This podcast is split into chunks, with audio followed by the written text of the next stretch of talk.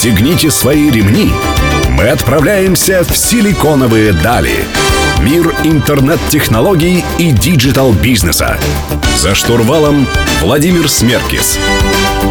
При поддержке агентства Digital 360. Добрый день, друзья. Сегодня среда. Это значит, что в эфире программа «Силиконовые дали» на Мегаполис 89,5 FM. И сегодня, я надеюсь, что вы уже успели перекусить, потому что мы говорим про еду и про сервисы доставки. У меня в гостях Сергей Королев, сооснователь компании Just Food. Сергей, привет. Привет. Сергей, вы появились в 2015 году э, как компания по доставке готовых рационов питания. Расскажи, пожалуйста, почему вообще пришла эта идея, откуда, что это боль или просто такой хайп, тренд?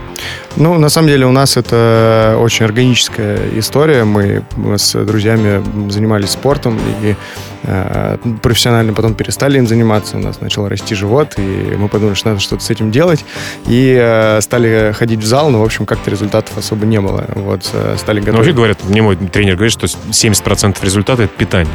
Ну, да, действительно так и есть. Ты можешь хоть умереть в зале, но если ты ешь не очень здоровую еду, то результаты будут так себе. И у нас они, собственно, были так себе, вот, и мы почитали в интернете, как, как надо питаться, стали готовить себе вот эти коробочки с едой, рис, курица, гречка, вот это все, носить эти лоточки с собой на работу, потом эти грязные лоточки нести с собой домой, мыть их там. В общем, так получилось, что у меня уходило и у моих друзей, которые также жили примерно, уходила там среда весь вечер на то, чтобы сходить в магазин, приготовить еды и половину воскресенья. При этом ели мы одно и то же, это очень было скучно. Мы решили, что надо посмотреть на рынке, ну, если как бы у нас такая боль есть, наверное, у кого-то еще, и должно быть какое-то решение.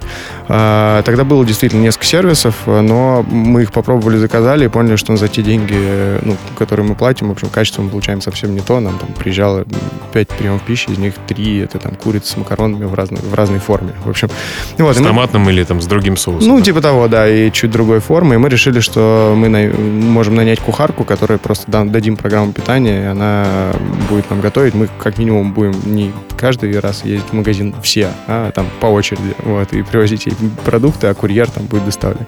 И это вот так стало развиваться. Дальше нам, нам друзья стали просить добавить э, и их тоже. И, ну, мы, в общем, уже только через несколько месяцев э, после этого подумали, что, наверное, из этого можно какой-то бизнес сделать. Но, тем не менее, для нас это была такая прям супер сайт-проект. То есть у нас была работа, нам все нравилось. Мы вообще на тот момент не думали, что можно заниматься там, предпринимательством и, э, и что это вообще может быть бизнес. Это было такое развлечение скорее.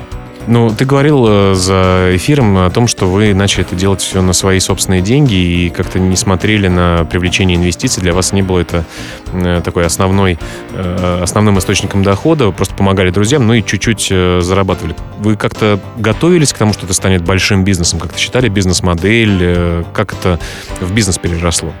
Ну, на самом деле, мы, когда решили, что, наверное, можно сделать там какой-то сайтик и там принимать заказы, мы, безусловно, посчитали фин-модель. Э, что она как бы положительная, что это дешевле, чем э, там во многом, если считать в том числе время, чем готовить самому. И, в общем, подумали, что, ну, наверное, это может работать. Мы, безусловно, не думали, что мы там будем full тайм работать в э, этом проекте, что у нас там будет команда, там, многомиллионные обороты и так далее. Ну, так и рождаются бизнесы собственной боли, собственных нужд. Друзья, мы продолжим говорить о сервисах доставки еды и как изменилась компания Сергея и партнеров за 4 года, которые они существуют на рынке. Вы слушаете Мегаполис 89,5 FM, Силиконовые дали. Меня зовут Владимир Смеркис. Вернемся совсем скоро.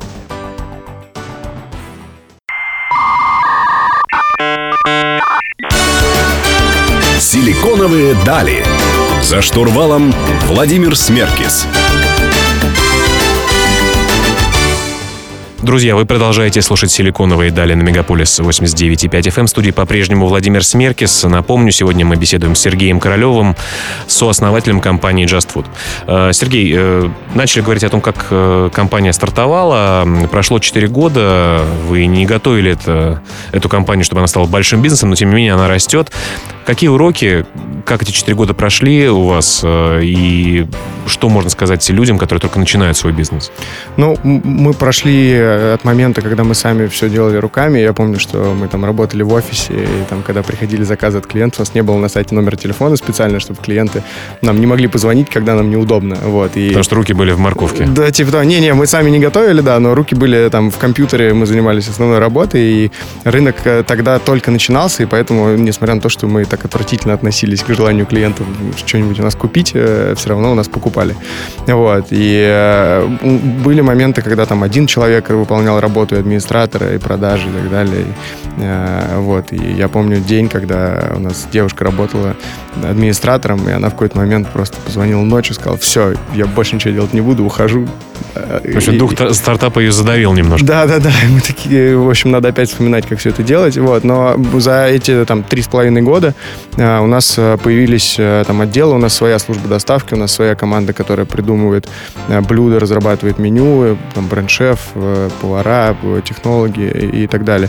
И мы уже из истории, когда мы сами это делали руками, перешли в историю, когда все-таки мы работаем с людьми, и, и, и задача как бы в большом бизнесе ты все-таки работаешь с людьми и пытаешься для них создавать комфортные Ну, какие большие, большие блоки существуют, задачи у вашей компании, блоки работ, угу. и какие из них были самыми сложными, самыми проблемными? Я не знаю, есть то, что вы готовите сам продукт, э, меню. Э, эта пища должна быть приготовлена вкусно, качественно, из хороших продуктов.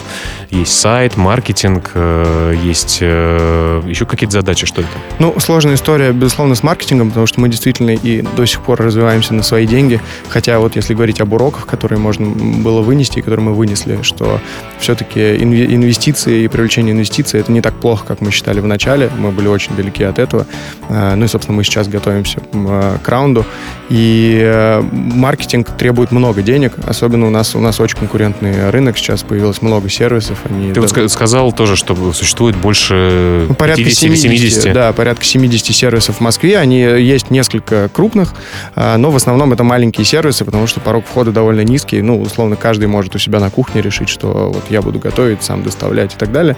Такие сервисы появляются, умирают, поэтому мы сейчас уже... Раньше мы там переживали, что новые сервисы появляются, сейчас мы уже как бы не очень переживаем на эту тему, но мы конкурируем с большими игроками. Там, безусловно, в маркетинге идет большая борьба. Если говорить про блоки, то большой блок — это доставка. Мы сильно э, следим за качеством доставки, потому что клиент встречается с курьером каждые два дня. У нас вот по, за последний год по статистике было 0,2% опозданий, потому что мы доставляем в часовой промежуток. Вот. Э, второй блок — это разработка блюд и меню, потому что э, когда наши клиенты едят каждый день, пользуются сервисом, это в ресторане ты можешь сегодня в один сходил, завтра в другой, а сервис тебе доставляет еду каждый день, соответственно, мы должны обновлять блюда. То есть мы практически полностью обновляем меню в течение года. Там у нас 350 блюд в э, ротации. И это тоже сложная задача, как сделать так, чтобы блюда часто появлялись, обновлялись и были вкусными. Ну, я знаю, что вы развиваете еще другие подсегменты э, в своем, э, в своем большом сегменте. И об этом мы поговорим в следующем блоке, друзья. У меня в гостях Сергей Королев, сооснователь компании Just Food. Меня зовут Владимир Смеркис. Вернемся совсем скоро, не переключайтесь.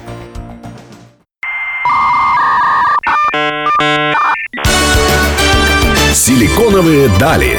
За штурвалом Владимир Смеркис. Друзья, вы продолжаете слушать «Силиконовые дали» на Мегаполис 89.5 FM. В студии по-прежнему Владимир Смеркис. Сегодня говорим про еду с Сергеем Королевым, сооснователем компании Just Food. Э, Сергей, вот помимо доставки еды, рационов питания, э, куда вы развиваетесь? Какие у вас есть подсегменты, то, что мы анонсировали в прошлом блоке? Ну, на самом деле, мы в любом случае развиваемся в сегментах именно доставки готовой еды, потому что мы фокусируемся на этом блоке. А мы сейчас начинаем развивать корпоративное э, питание, потому что, несмотря на то, что сейчас появляются сервисы Э, там, Dark Kitchen, э, доставки еды там, в течение 30 минут и уже давно работает, там, Delivery Club э, и так далее. А для многих людей они кайфуют от системности, то есть что в первую очередь дают такие сервисы, как наш клиентам, это ощущение, что у него все под контролем, что он живет в системе, и на самом деле для меня это было удивительно, но большое количество людей, которые просто кайфуют от того, что у них все по расписанию. И... Я знаю, да, это же история про Марка Цукерберга и Стива Джобса, который не тратил время на выбор одежды, одевается все время одно и то же, просто у него там 10 э, серых футболок условно. Да-да-да, то есть э, такие сервисы, как наш, э, просто снимают вообще эту головную боль, и э, если говорить про э, там направление, то у нас есть несколько линеек э, питания, мы, безусловно, начинали, не безусловно, мы начинали с фитнес-питания, потому что через эту историю проще всего было зайти на рынок, там у этих людей, как, как и у нас, сильнее всего болело. А сейчас мы уже делаем линейки, ну, так называемые life, для, для, просто для жизни, то есть когда ты понимаешь, что систем, системное питание тебе нравится, ты чувствуешь себя комфортно, ты чувствуешь себя более энергичным, здоровым и так далее, но ты, тебе нет задачи там 8 кубиков пресса, это как бы не, не твоя задача, поэтому вот э, такие линейки для жизни. Вот э, ты говоришь, что маркетинг одна из сложных задач, достаточно конкурентная среда сейчас, это означает, скорее всего, то, что маркетинг э, по привлечению клиента в ваш сервис, подписку э, стоит достаточно дорого. То есть вы надеетесь на то, что клиенты будут достаточно долго с вами жить, и потом вы уже заработаете, если платите даже больше, чем он принес первый заказ. Это наверняка так. Э, во-первых, так ли это? И во-вторых, сколько в среднем живут в сервисах э, доставки еды клиенты? Ну, мы действительно платим за клиента больше, чем он приносит в первый заказ, но с нами клиенты остаются довольно долго. Но, тем не менее, вот у нашего рынка есть такая специфика, что, ну, опять же, та причина, как и в ресторанах, почему люди ходят в разные рестораны, обычно клиенты, которые с нами очень долго, там, год или полтора, они все равно выбирают пару, там, два-три сервиса, между которыми они там, курсируют месяц поели в одном сервисе, месяц в другом, месяц в третьем. И тут вопрос, как можно, ну, то есть, во-первых, ты должен попасть как можно большего числа людей вот в эту их палитру постоянных сервисов. Во-вторых, желательно, чтобы этих сервисов там было два. Какие фишки мы для этого используем? Это скорее сервисная история. Ну, то есть, понятно, там, качество еды и так далее, но это там не очень счетный параметр, да, это просто нравится или не нравится. А мы говорим про сервис, то есть, что у нас можно переносить, э, управлять подпиской очень гибко, нет никаких лимитов. Уезжаешь э, завтра на неделю, пожалуйста, заморозили на неделю, на две недели, заморозили на две недели на один день, окей. Второй момент э, про доставку. Э, у нас э, курьеры приезжают, приезжают в часовой промежуток, и мы очень сильно следим за тем, чтобы не было опозданий, чтобы для клиентов доставка была максимально комфортной. Ну, что важно, даже двухчасовой, на самом деле, промежуток это достаточно долго. Ну, вот мы сейчас, у нас часовой промежуток и 0,2% опозданий, как я уже говорил, и мы сейчас для более дорогой линейки вообще будем делать получасовой промежуток доставки, плюс есть опция оставить еду у двери, у нас очень многие клиенты этим пользуются. Я знаю, что большой интернет интернет-магазин российский начал только тестировать, а у вас это уже работает? У нас это работает уже полтора года и работает прекрасно. Все довольны. Я сам Над... выхожу. Надеюсь, надеюсь, соседи этим не пользуются. И у нас есть рекламная брошюрка для, для соседей. Понятно. Друзья, у меня в гостях Сергей Королев, сооснователь компании Just Food. Мы говорим про сервисы доставки еды. Меня зовут Владимир Смеркес. Вернемся совсем скоро. Оставайтесь с нами.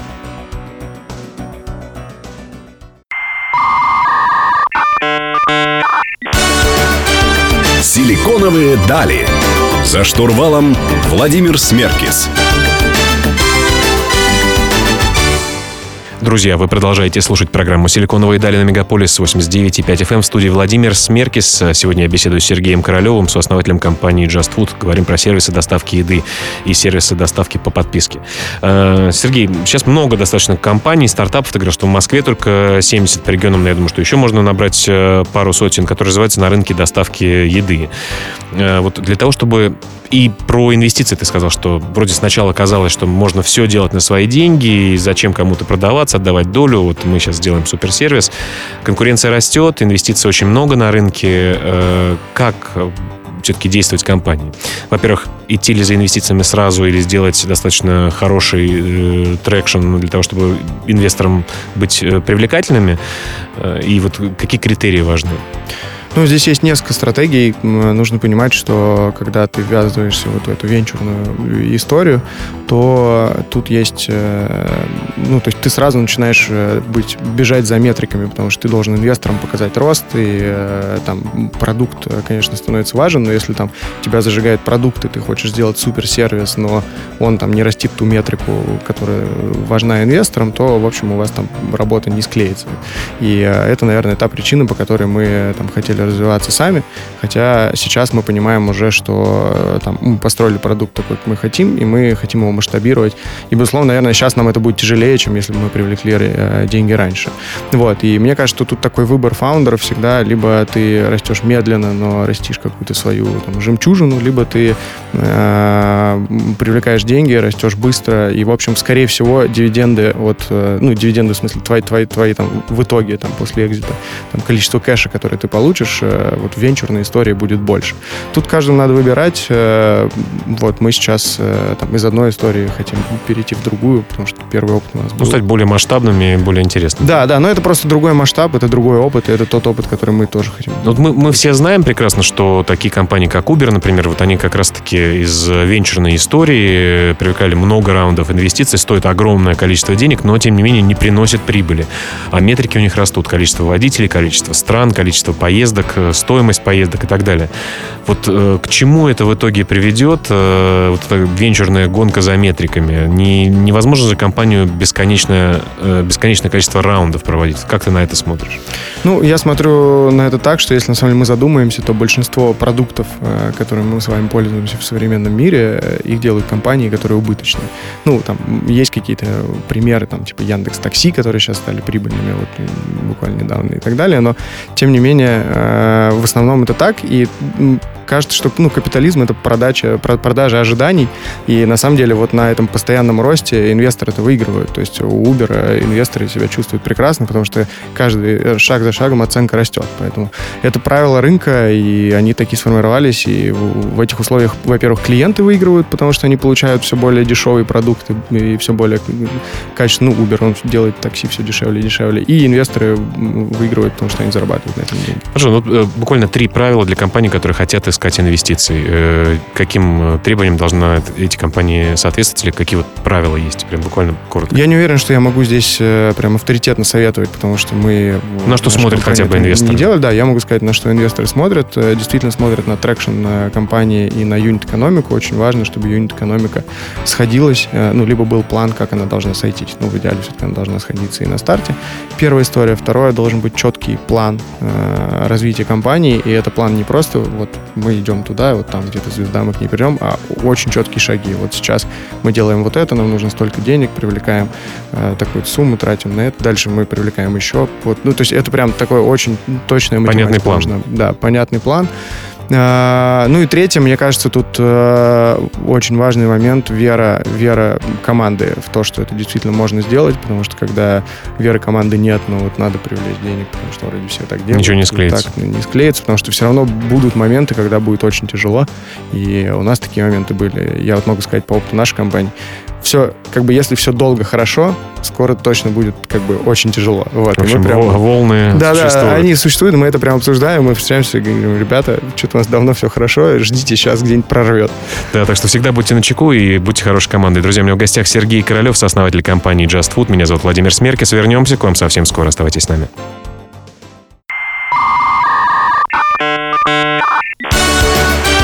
Силиконовые дали. За штурвалом Владимир Смеркис. Друзья, вы продолжаете слушать «Силиконовые дали» на Мегаполис 89.5 FM. В студии по-прежнему Владимир Смеркис. Э, Сегодня говорим про еду и фудтех э, с Сергеем Королевым, сооснователем компании Just Food. Э, Сергей, вот по статистике рынок доставки еды минимум растет на 30% в год. Это такие существенные цифры, и, наверное, многие игроки на них смотрят. За счет чего он растет, что произошло со страной или происходит, что проникновение интернета или, более дешев... или больше мобильных телефонов, почему растет этот сегмент?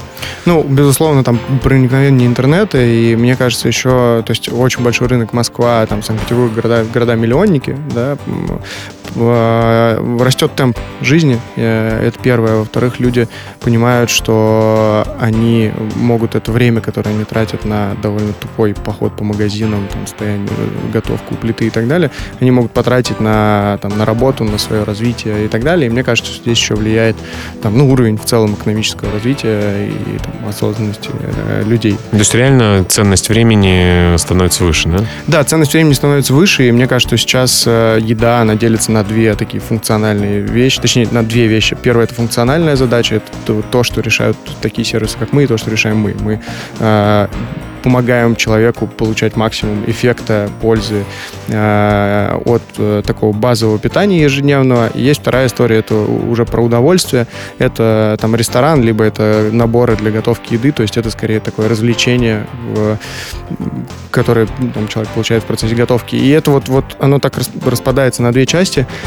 Кажется, что уже бытовая готовка это очень долгий, это очень неэффективный процесс. Это, то есть уже многие люди не убираются у себя дома, мы сами, то есть мы же перестали сами, не знаю, одежду себе шить когда-то. Ну да. То же да. самое, почему мы должны сами себе готовить. Лучше мы будем что-то изучать и становиться профессионалом в каком-то деле. Ну да, времени становится так, с одной стороны, меньше, с другой стороны, больше для каких-то полезных, э, развивающих себя штук. Ну, мы же получаем огромное количество информации сейчас, э, то есть там есть сравнение, что там сейчас человек за день э, получает информации столько, сколько за всю жизнь там получал когда-то Ну, древний это сто человек. процентов. Важно, Да. чтобы мозг справлялся со своим структурированием. Да, да. А, Скажи, ну вот за там, последние пять лет э, какие существенные изменения в отрасли произошли? Вот что появилось? То есть э, стало больше игроков, как-то все технологичнее стало. Проникновение, проникновение технологий позволяет э, быть все сервисом все ближе к клиенту и все на меньшей дистанции. То есть сейчас появляются сервисы, которые там, за 15 минут э, тебе доставляют продукты, еду и так далее. То есть ты все можешь делать из приложения. Ты там нажал кнопку, у тебя около двери это появилось. Технологии. Ну, То есть почему сейчас там стали возможны каршеринги и какие-то вот такие вещи, э, проникновение технологий. Скоро, то сейчас уже появляются сервисы, которые мониторят, э, там, что у вас есть в холодильнике, и заказывают туда э, те продукты, которые вы постоянно покупаете, но они кончаются. А Россия, в принципе, в ногу со временем идет? То есть мы аналогично всему миру развиваемся? Или, может быть, где-то мы даже быстрее, условно говоря, какие-то городские интернет-сервисы, типа наших МФЦ, там, парковок э, и каких-то таких вещей, я вот вижу, что это гораздо лучше у нас развито, чем во многих там европейских э, странах, может быть, даже в Соединенных Штатах Америки. Вот Я с не- фудтехом как? Да, и э, с фудтехом э, мы развиваемся, на мой взгляд, довольно-таки э, в хорошем темпе и в ногу со временем. Безусловно, и в там, Великобритании и в Америке много сервисов, э, которые похожи ну, вот на то, что делаем мы. Э, скорее, э, там, там очень популярны вот мил-киты, вот таких сервисов, как у нас, не очень много. Это вот И- э, наборы для готовки. Да, да, да. Наборы для готовки, особенно в Великобритании, не очень э, развиты. Европа сильно отстает э, от там, Москвы. Давайте все-таки говорить Москва и Питер, э, Мгм. да, и, и всего мира. Но там другой формат потребления, да, поэтому Россия, на мой взгляд, в, в хорошем. В общем, друзья, не все, не все так у нас плохо. Э, Сегодня у меня в гостях Сергей Королев, сооснователь компании Just Food. Мы вернемся к вам через несколько минут. Оставайтесь с нами.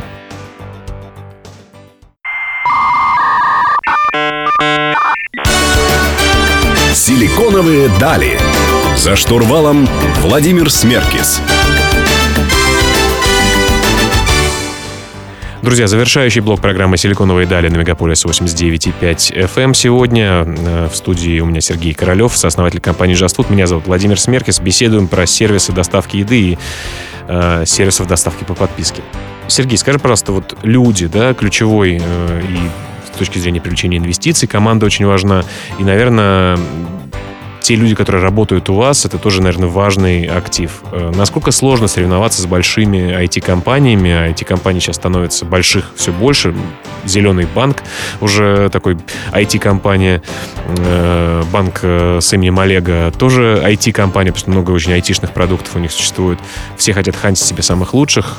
Сталкивались ли вы с проблемой? Как вы находите людей? И что движет людьми, которые работают, приходят, приходят работать в небольшие стартапы? Ну, сейчас практически любой э, современный бизнес — это IT-компании, и мы во многом IT-компании. У нас своя команда разработки, мы пишем довольно много э, кода.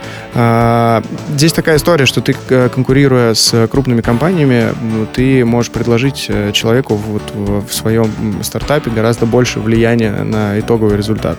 Потому что когда ты там маленький винтик э, в огромной компании, ну, ты практически никак не влияешь на продукт. Ну, ты, безусловно, влияешь в зависимости от позиции, но это какая-то маленькая-маленькая часть. А когда ты работаешь в, компа- в стартапе, ну, все в твоих руках. Если ты будешь... Условно, э, ваш э, секретарь или офис-менеджер может предложить морковь с черносливом. например, Безусловно, добавить. у нас, да, и наша команда вся участвует в, дегустациях, но это даже не самое важное. Любой сотрудник может, во-первых, быстро расти в такой компании вместе с ней. Э, во-вторых, когда в компании немного людей, то каждый человек отвечает за более широкий спектр обязанностей. И, ну, кого что зажигает, на мой взгляд, это гораздо более интересная история, несмотря на то, что, например, может не быть страховки. Ну А, да, вот. согласен, согласен. Скажи просто, вот э, одна из точек роста — это возможность выходить на международные рынки. Во-первых, планируете ли вы как-то двигаться на запад, на север или на восток? И сложно ли это? Потому что есть российские компании или компании с российскими корнями, которые делают международные сервисы, но их не так много. А, мы действительно смотрим сейчас э, на международный рынок, и вот такой анализ показал, что рынок Великобритании именно в формате потребления еды похож на Москву, именно Москву, я, наверное, скажу, а не Россию. А, поэтому мы сейчас смотрим туда и изучаем, как можно запуститься там. Из того, что сложно, ну, могу сказать, что нам, как э, людям из такого офлайн-онлайн бизнеса, кажется, что вот приложение это уж проще точно запускать на международный рынок, чем э, там запускать там производство. И это, наверное, действительно так. И я довольно много на эту тему общался с э, другими ребятами, предпринимателями. Э, кажется, что самое страшное это просто попробовать, э, потому что те, кто пробовали, ну, то есть на самом деле уровень неопределенности одинаковый примерно. Да, безусловно, попытка там будет стоить дороже, но есть много компаний, которые доказывают, что даже из России можно делать международный бизнес. Поэтому надо пробовать. Мы, собственно, сейчас с таким же... То есть мы анализировали, почему бы нам не пойти, например, в Великобританию. И вот такой формальный э, анализ показал, что самый важный критерий, почему нет, просто потому что нам страшно. В общем, а это важно как бы, не бояться. Да, а это как бы ну, явно не тот критерий, из-за которого стоит отказываться. А что э, тогда, если мы про страх уж говорим, что э, стало таким ключевым триггером Э, моментом, когда ты решил все-таки уйти со своей работы и full тайм заняться своим с партнерами сервисом? Ну, во-первых, я просто понял, э, что Just Food приносит в три раза больше денег, чем основная работа. Вот. Э, это было тогда, а сейчас Food приносит меньше денег, чем...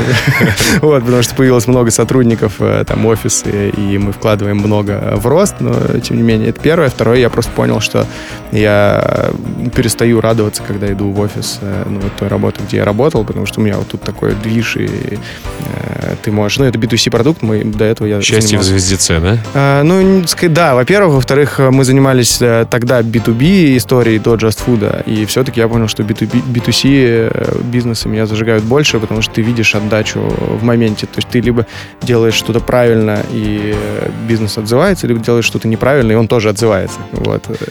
Ну, вот такой вот интересный, полезный, вкусный э, стартап, э, уже компания, не стартап, я не знаю, такое обидное у нас слово считается или... Да нет, ну мы продолжаем, на самом деле, быстро расти от года к году, поэтому, наверное, пока это можно назвать. Ну, я желаю, желаю вам успехов. Э, друзья, напомню, сегодня в гостях у меня был Сергей Королев, сооснователь компании Just Food. Мы выходим каждую среду в 15.00 на Мегаполис 89.5 FM. Я прощаюсь с вами ровно на неделю. Всем пока. С вами был Владимир Смеркис.